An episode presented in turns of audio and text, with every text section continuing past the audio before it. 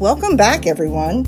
I'm Tracy with the Everybody Counts podcast. I'm here to introduce our interview with Treva Etienne, who played J. Edgar's nemesis, Jacques Avril, over Bosch seasons 5 and 6. Our honorary co host Anne and I really enjoyed interviewing Treva, and no doubt you too will appreciate his commentary and the valuable insights he shares on his character. Now, of course, everyone is familiar with the villainous side of Avril, and the fact that somehow he does it all with a smile, which makes his moves all the more unnerving. We explore that, and Treva also talks about the many layers of Jacques Avril, and he shares insights on a possible backstory he envisioned for the character. Treva has so many nice things to say about his castmates and the whole Bosch team. He also has many wonderful things to say about all of you, the audience, whom he recognizes with great fondness and appreciation. So sit back and enjoy all that Treva has to tell us.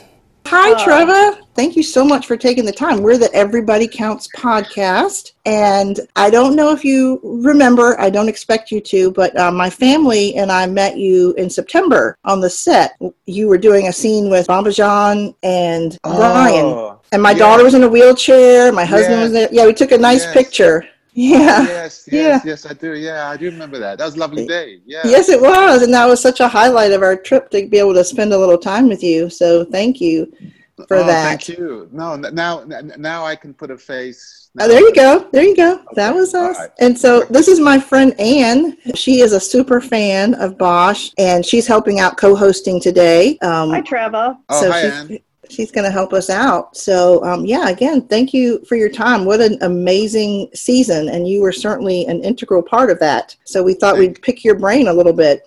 yeah, no, absolutely. No, no, go okay. for it. Well, what was what would you say was the most challenging thing about playing the role of Jacques Avril on Bosch? Um, well, I, you know, when you're playing a character like that, I think you're just trying to bring some kind of authentic truth to it because mm-hmm. it's so easy it's so easy just to color him with one color because he's kind of seen as a very dark character. So mm-hmm. you're always you're always trying to add different colors and different ideas that you can play with. And the wonderful folk on Bosch were so open. All the directors and the writers were very open to just suggestions and they really allow you to play. It's a very it's like a very open playground for, yeah. for, for, for any actor, I think, coming into that show. I've watched all the previous seasons and they really mm-hmm. give you a lot of playtime, you know, to discover yeah. and, and play with things. So I, I think that was probably the most interesting thing about playing. That okay. You got a lot of support from the production and the directors and the writers to just sure. take him just take him in a direction and they would either tell you to go more to the left or to the right but it was it was a really collaborative creation i think. Oh that's good to hear. And yeah. that makes a that makes a lot of sense what you said about how you portrayed him and not just like a one trick pony and just evil because we did see a lot of different sides. He could be so polite and you thought maybe there is some humanity in him. I'm not sure you know kind of kept us guessing a little bit. So that that's really fantastic. Yeah that was yeah. that was one of the i'm sorry that was one of the things that i found so interesting about his about the character was that as Tracy said he he wasn't just a bad guy. He was a whole person and there mm-hmm. were more aspects to him that that sort of kept popping up and would sort of make you think oh well okay maybe maybe he isn't such a terrible guy but of course you know. In the end we uh that changed quickly. Yeah yeah but yeah it's very cool. Well that's that's that's nice that you both found that because that's i think what you're always trying to achieve. You're hoping that you know the colors that you're adding to a character will somehow filter through mm-hmm. in on the screen. So uh, that's good that you know you yeah. guys were able to connect with more more than just one level of his sure. dark yeah absolutely. Job well done. So, well thank you I found it very interesting because I did not know that you were British. Obviously, I hear it in your voice now. And I was curious do you have any other accents or languages that you have some proficiency in, or um, do you enjoy that sort of thing, like picking up different different accents? Yeah, uh, well, in in in the UK, you know, we're kind of groomed with lots of different accents, and you mm-hmm. grow up in an environment where you're watching a lot of American films, a lot of Hollywood films, but you're also influenced by a lot of the European films as well. Mm-hmm. So you have a very kind of large palette to play from, you know, and playing Avril was actually quite close to my own family background because my family are Dominican. So we speak so we speak the kind of Creole and Jamie's family is Haitian. So mm-hmm. me and me and Jamie were able to kind of connect with the Creole. And that was actually sure. the first time I've ever done anything like that. I've never played anything as close to my family background. Okay. Um, in, in terms of a character, you know, because usually I play uh, I play Americans, I play um, mm-hmm. Africans, I, I, play Brits. And back home in the UK, you know, you do a lot of Shakespeare and do a lot of theatre. So you play with different accents there as sure. well. So it's, it's just nice to be able to, you know, connect with something that was closer to home. So it was, That's it was wonderful. Nice. Yeah, yeah. That's really, that's very interesting. It sure is. It sure is. I had no idea. That's that's good information. Well, talk. Speaking of uh, Jamie, who you know played Jerry, do you think that Avril saw Jerry as a formidable opponent, maybe more than some other adversaries he's had before? Uh, yes, I do. I think he was. Uh, I think he may have underestimated. I think he may have underestimated J. Edgar in the beginning. Mm-hmm. But I think he started to find a kind of uh, gradual respect for his tenacity. Really, mm-hmm. you know, yeah. he he he never gave up. He was constantly on Avril's shoulder, and even when Avril was getting nervous, I don't think he could let Edgar see that he was getting nervous. But I think the right. truth is that Edgar kept pulling the tail. He kept pulling mm-hmm. the tail and waiting for Avril to roar, and Avril kept suppressing that mm. until mm-hmm. the you know finale when you know he, he gets what's coming really okay yeah okay certainly, interesting certainly yeah what do you I, I would be very curious to know what you would see as avril's primary motivation do you think it was a power thing or was it money was it you know did he just did he did he enjoy the sort of almost like the multi-dimensional chess of what he was doing. What what what are your thoughts on that? Well, I, I think Avril was an opportunist. Mm-hmm. And I, I think coming from the environment he came from in Haiti, and he, he actually mentions in the car very briefly about the earthquake. Um, mm-hmm. mm-hmm. And I had said to the writers and, and to Tom, the, the script editor, that mm-hmm. um, I had kind of had an idea that maybe Avril had lost someone in the earthquake. Okay. And that there may have been some grief, some sure. loss attached to him. Okay. And because of that, he kind of had a very focused driving force now that nothing was going to get in his way because he, and even the front that he had with the charity. Right. Mm-hmm. And that he was using the charity as a front to launder the illegal operations. Mm-hmm. I think in his in his mind that was a kind of giving back okay. because some of the funds were funneled back into the uh, country into uh, um, in, in, into Haiti. So I do believe that he wasn't just he, he was keeping all his options open, which is why he was playing with the CIA connection as well. And mm-hmm. he had he had all that stuff because he's he's an opportunist. Whether mm-hmm. he saw, and I think from where he came from because the opportunities weren't born you know you had to create them i think he yes. saw he saw a way out through the opportunity of coming to the us and working for the us as a kind of kind of cooperative a covert operative if you like mm-hmm, um, mm-hmm.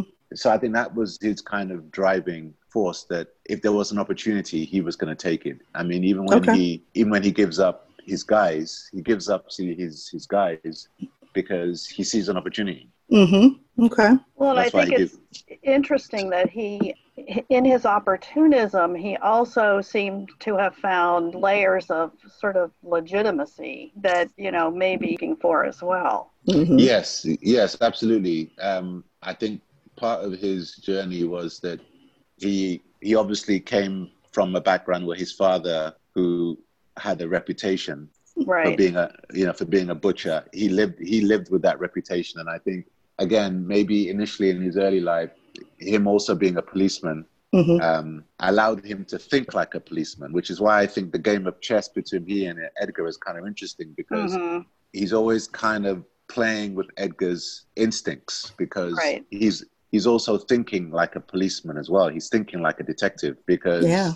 that's that's where he came from um, in on the island. So hmm you've you, you've got a criminal with a a police mind. um, Yeah.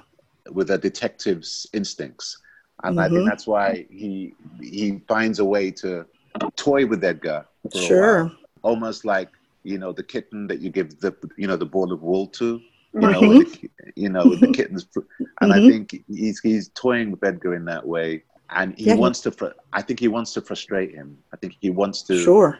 he wants edgar to slip up hmm And- hmm and and it not look like it was something that was already premeditated by avril Yeah. Mhm. Yeah. I think he could kind of he could play both sides of it. Yeah. I find it really interesting how you brought up about the the possibility of the backstory with his grief because you know we're so focused on who J. Edgar lost and who Dwight lost and and so forth that you know we didn't stop to think about that that grief you know could also be part of Jacques Avril's life and his story. And we may not, may not agree with the choices he made with you know trying to deal with that grief, but that's a really interesting point I hadn't even thought about. So yeah, Me either. yeah, yeah, yeah, that was just something that I, I was playing with. Uh, Mhm. I, I, I had a ring. Um, I had a ring that I played with that I wore that uh huh. I had, I had said to the the writers that I was just one day on set we were just playing with the idea that perhaps this ring represented a lost sister or a lost family member. Okay. Wow. And wow. the, and it was just a, and it, it was never in the script, but it was just something Mhm. that I I kind of tagged tagged into the character just as a kind of another layer, if you like. you know? Sure. Yeah. It's really fascinating. Well, Avril was so capable in so many ways. We've talked a lot about that. What would you say was his biggest weakness? Hmm. Um, probably his his arrogance. Okay. You know, like Mhm. most like most psychopaths, they suffer from that narcissistic arrogance. You know, they Yeah. they believe that they're never going to get caught. They believe that they're always above the law. They believe that there's always some kind of there's always a premeditated excuse or alibi in the back pocket. You know, Mhm. And that they're smarter than everyone. exactly you know Yeah. and and and you know narcissists are liars they're not people who have much morality they they don't have any compassion or empathy Mhm. so avril ticked all those boxes you know um, yeah. but they do live with shame Okay.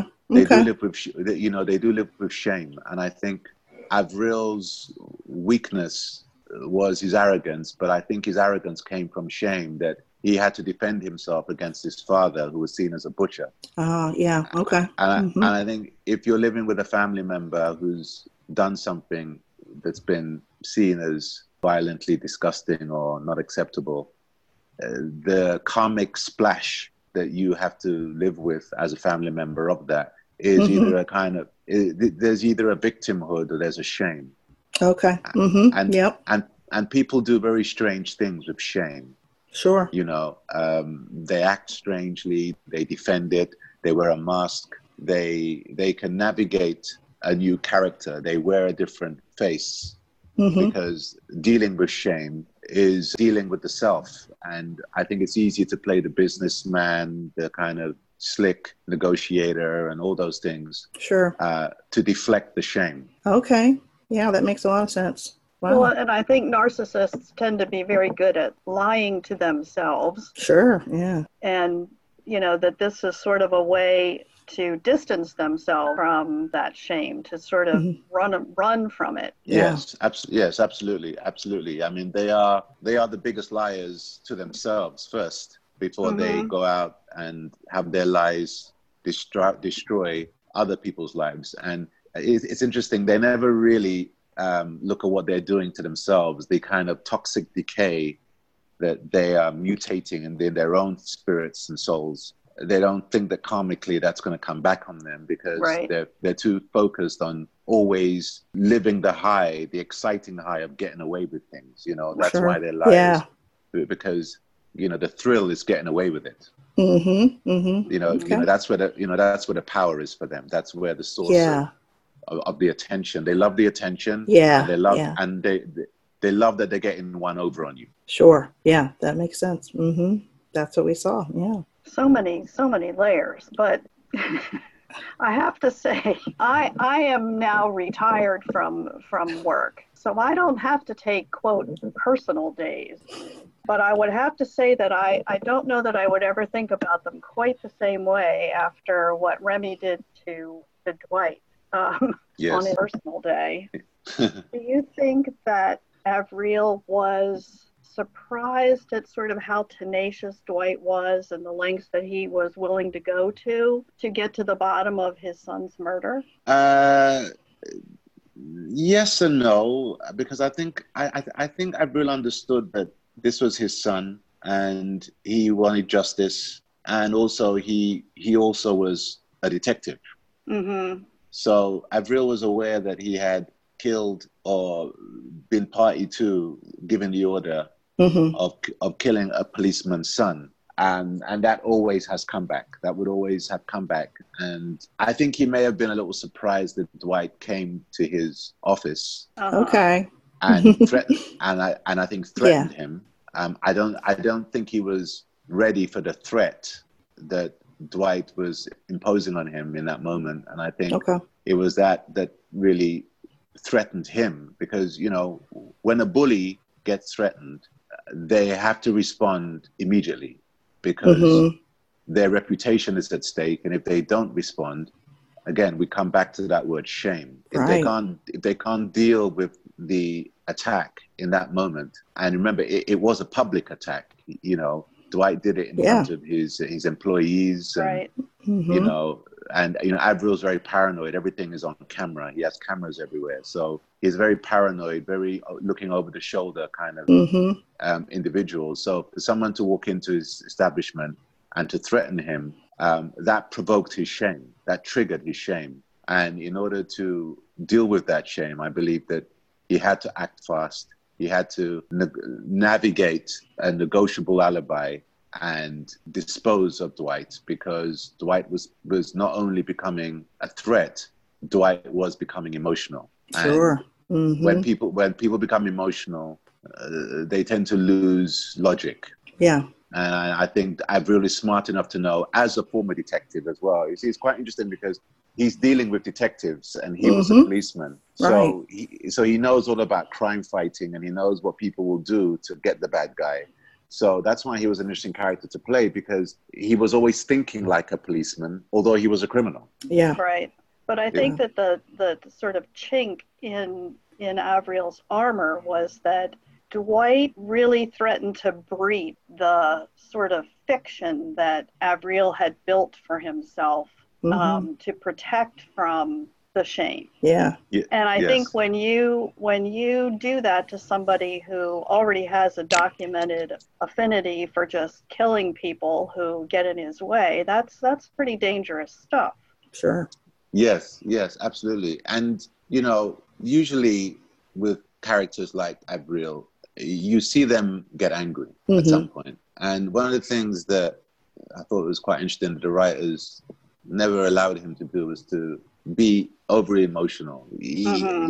he, yeah. He, he, he, he skimmed the surface of being emotional, uh, but somehow he was always contained. He could always, somehow, you just saw a little flash of the kind of emotional release, but you never saw rage. You never, mm-hmm. and that was kind of interesting because most bad guys at some point in their story on screen, they find a moment to release rage. Kind of where they snap or something. Yeah, and yeah. they smash. You know, they smash a chair, they throw a mm-hmm. bottle against the wall, they, mm-hmm. they, you know, they hit someone, they, you know, they jump in a car, they drive 100 miles down the freeway. They do mm-hmm. something, you know, they hit the bottle and they drink. You know, they do something, but Avril always seemed to be contained. You know, he always seemed to, and I always wonder, well, where do you put that? You know, if you're suppressing pain, yeah, and you're and you're suppressing emotions, that has to live somewhere in the body. Right. That has to, you know, that goes. Mm-hmm. sometimes it creates a tumor and it can create an illness. Um, mm-hmm. Other times you find some sport or some outlet, some exercise, some addiction but there didn't seem to be any kind of outside addictive type energy around him. So um, no. he, he, he, he obviously found a way to deal with that. But however you deal with that, I always think there's always a price. And so sure. even if the even if the audience didn't see the price, I think the end result, the end game of that mm-hmm. I, idea of himself and those choices he made, ideally cost him his life at the end of the mm-hmm. story. Mm-hmm. Yeah. Yeah. Well, I, I, I don't know how Tracy feels about this, but I sort of would find myself being more on the edge of my seat the bigger Avril's grin got. yes. It yes. seems like there was so much sort of that that made that there was a lot of rage contained in that. Yeah. Smile. My um, family commented was, on I that. Found it, I found yeah. it frightening, actually. Yes. Yes. Wow. Oh, well, thank you. Thank you. That's that's that's good to know. Yeah. Well, I guess that's where um, I mean, I, I think that's where he released it in the smile, and I think yes. that's you know yeah. that's why this you know the smile was always unnerving. You never knew. Mm-hmm. Um, you know, on, on a scale of one to ten, you didn't know if it was a six or a four or a ten or an eight. You know, you didn't know how intense the smile was and what was yeah. behind it you know but you never trusted it i never no. trusted that smile oh yeah. it was it was absolutely unnerving um and and in the final episode when he there he gives us some, some sort of smile to j edgar when you know his hands are above his head and he has him you know captured so to speak and my son and i just both looked at each other like oh my gosh that smile is so we said creepy but i mean it was scary you know and oh it was it was very effective Treva i just have to say it was very effective uh, so. thank you Thank you very much. Oh, so thank you, thank you very yeah. much. Yeah, no, it, it was uh, you, you know the whole process of working on Bosch from season five to six was mm-hmm. it really was it, it really was a pleasurable experience. Everybody on the show was wonderful and very supportive and just very open to ideas and the wardrobe and the makeup and the crew and the actors and the writers and all the directors and the producers everybody really there was just it was a real nice family to be part of. It really was. And even though That's you're playing, wonderful. even if you, even though you're playing an unsavory character in mm-hmm. a situation like that, they welcome the unsavoriness. You know. Yeah, yeah, they do. That's right. You are a pivotal part of this of the story. It wouldn't, yeah, it wouldn't so, have been much fun without it. Exactly. Yeah, yeah. Exactly. So, so, it's it's you know they they helped encourage me to um, create more layers to what I was doing, and that's that that made it interesting. That the, the smile and the mm-hmm. looks and that yeah. kind of uh, uh, kind of telepathic thing that I had yeah. with Toussaint. You know, with Toussaint, uh-huh. we did. Yeah. You know, we, we, we wouldn't have to speak, but he, he could he could read my body language. You know, and yeah. Uh, that was all in the writing. That was all in the writing. So, um, and it was great to work with Jamie. He was a real joy, very generous actor very open, and Celestine, and you know, there was some really great, um, you, you know, Bambadjan, uh, lovely actor, and just you know, all the guys were just really pleasurable guys. Brian and, and also Terrence. Absolutely. Yeah, just lovely, you know, just just good good individuals to work with. Yeah. You know? Um, nice guys, all of them, really, really good guys. I'll have to tell you uh, something funny. You know, when I met Bambadjan there as well, you know, we kind of hit it off and we're talking about things. And when I went home, I'm on the East Coast. I realized oh, yes, uh, when I when I yeah when I got home, I was just looking on Facebook or whatever, and I realized that Bambadjan and I went to the same high school in Virginia. No. Um, and I was like, what are the odds that I go all the way across the country and meet him, you know, really nice fella, and then get back in real. Time. Now, I graduated much earlier, obviously, I'm much older. Um, but I was like, wow, that's what a small world. that was really, really crazy. Well, and, and, where was that? What, what high school? Um, we went to high school in Virginia, uh, in Richmond, uh, Virginia, Meadowbrook High School. Yeah. So, wow. you know, neither one of us are still there, but we both wow. had the same drama teacher and a lot of, you know, shared experiences. So it was really, really kind of fun. So, yeah, you know, I, I, I, I always say that, you know, there's not, you know, they talk about the six degrees of separation, but yeah, you know, I mean, I don't think there's much difference between the audience and the actors or the crew or the makeup or the wardrobe or the writers or, you know, I always see it as a family. Like the yeah. audience are our family as much as the production and the creators and the people who work on the set are a family. And Without, that's a very nice sentiment. I like that.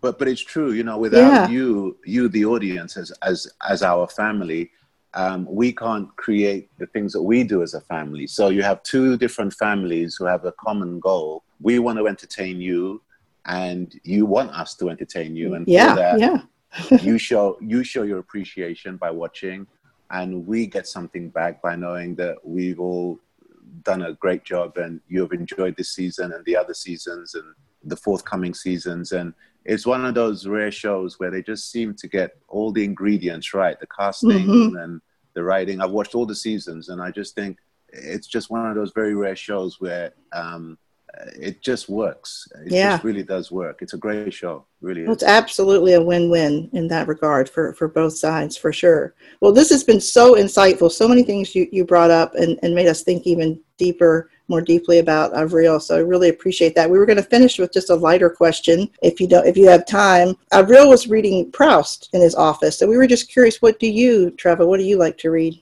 Wow, uh, wow! I read a lot. Uh, I read a lot of um, autobiographies. Okay. Um, uh-huh. And I read a lot about writers. So I read uh, a lot of James Baldwin. Um, I, I, read uh, a lot of Toni Morrison. Um, uh huh. Yeah. I've, I've, read Hemingway, um, John Steinbeck. You know, really, just all kinds. Um, Jack Kerouac. Um, uh-huh. I, I, I, but also I read a lot of the, the biographies as well. So I yeah. just finished reading about Bill Hicks, uh-huh. and I read I read a autobiography on Sidney Poitier. Uh, I've read that one nice. a few times. Um, uh-huh. James James Cagney is my hero. I love James Cagney. Oh um, wow! Edward G. Robinson. So I, I, have, and then I read a lot about filmmakers like Cassavetes and uh, Truffaut, and you know people like that. So I'm I'm really like an open book because I I read plays yeah. as well and Shakespeare, but I really try to kind of get a wide range of because life is so interesting to me, you know, and everybody mm-hmm. lives on la- everyone lives on layers, and it's always interesting to see how Chaplin created what he created and all the layers that he lived on. Sure. And how his genius was uh, devised and conceived. And so I'm always interested in the human psyche and what it is that creates the world that we live in. Even right now, with this situation that we're in now, it's yeah. you stu- if, if you study the characters, if you if you study the characters and you study what they say, mm-hmm. it's not it's not so much leaning towards what the media is telling you. It's really leaning towards what your instinct tells you. Right. And if your right. if your if your instinct is agreeing with something that feels logically right, just in your your your childhood instinctive way to know that before you cross the street you look left and you look right that's just an instinct mm-hmm, that you mm-hmm. that, you know that we grew up with and now if we take kids with us we teach them the same thing about looking left and looking right and i think we have to keep developing that muscle that everything yeah. that's being shared or things that are being delivered to us, we still have the ability to use the instinct of our instinct and know that mm-hmm. we should we should look left, we should look right before we cross the street. Mm-hmm. And if, even with all the information and the news that's floating around, I think it's important that all of us uh, we have opinions, but those opinions should look left and look right before we cross the street and decide on what we're going to believe because yeah. it's so easy mm-hmm. to be it's so easy to be swayed into um, a wave a wave of belief and then swayed back into another sure. wave of belief and then before mm-hmm. you know it you're in an ocean of confusion yeah and and we're we're, we're all suffering from um, different stages and elements of confusion right now because yeah you know there's been you know we we haven't even looked at the grief of what people are experiencing there's exactly. That, you know, there's a lot of grief um, with all of this virus stuff going on. People mm-hmm. are losing um, from whatever they're dying from. There is a lot of grief. And right, right. It's like we're only focused on one thing, and we're not focused on the other layers of how that penetrates our society and how we deal with that and how we support people who are in pain and dealing with that grief. It's a very mm-hmm. interesting. Mm-hmm you know, when you read these books and these biographies and these stories, and you look at what was going on in their time and how these people yeah. were able to use that and then mm-hmm. pro- process it into creativity, that I think is the genius of a lot of them yeah. and how and how they did it. So sure, yeah, and I encourage people to read more. Yeah. I think that's I good. Think, yeah, you know, we become so connected to the TV and right. the screen that we forget that words also tell stories mm-hmm. too. Mm-hmm. Absolutely. Well, you are such a lovely and fascinating person. I am not surprised at all that your library is so diverse. So thank you. Thank you very much. Thank you. Well, we don't want to keep you too long. We really appreciate taking the time to share with us. This has been really, really fun. And uh, I know I learned a lot. So it's very good. So well, no, thank you for having me, and um, my best wishes to you and all your family. Thank you. And, and and it was a pleasure to meet you as well. It thank was you. wonderful. I I so enjoyed this. All right. Well, Treva, you stay safe and take care, and we'll look forward to seeing what's next from you. Thank you very really much. Really appreciate yes. it. Bye bye. Safe. Be safe. Be safe out there too. Thank you. Bye bye. Bye bye.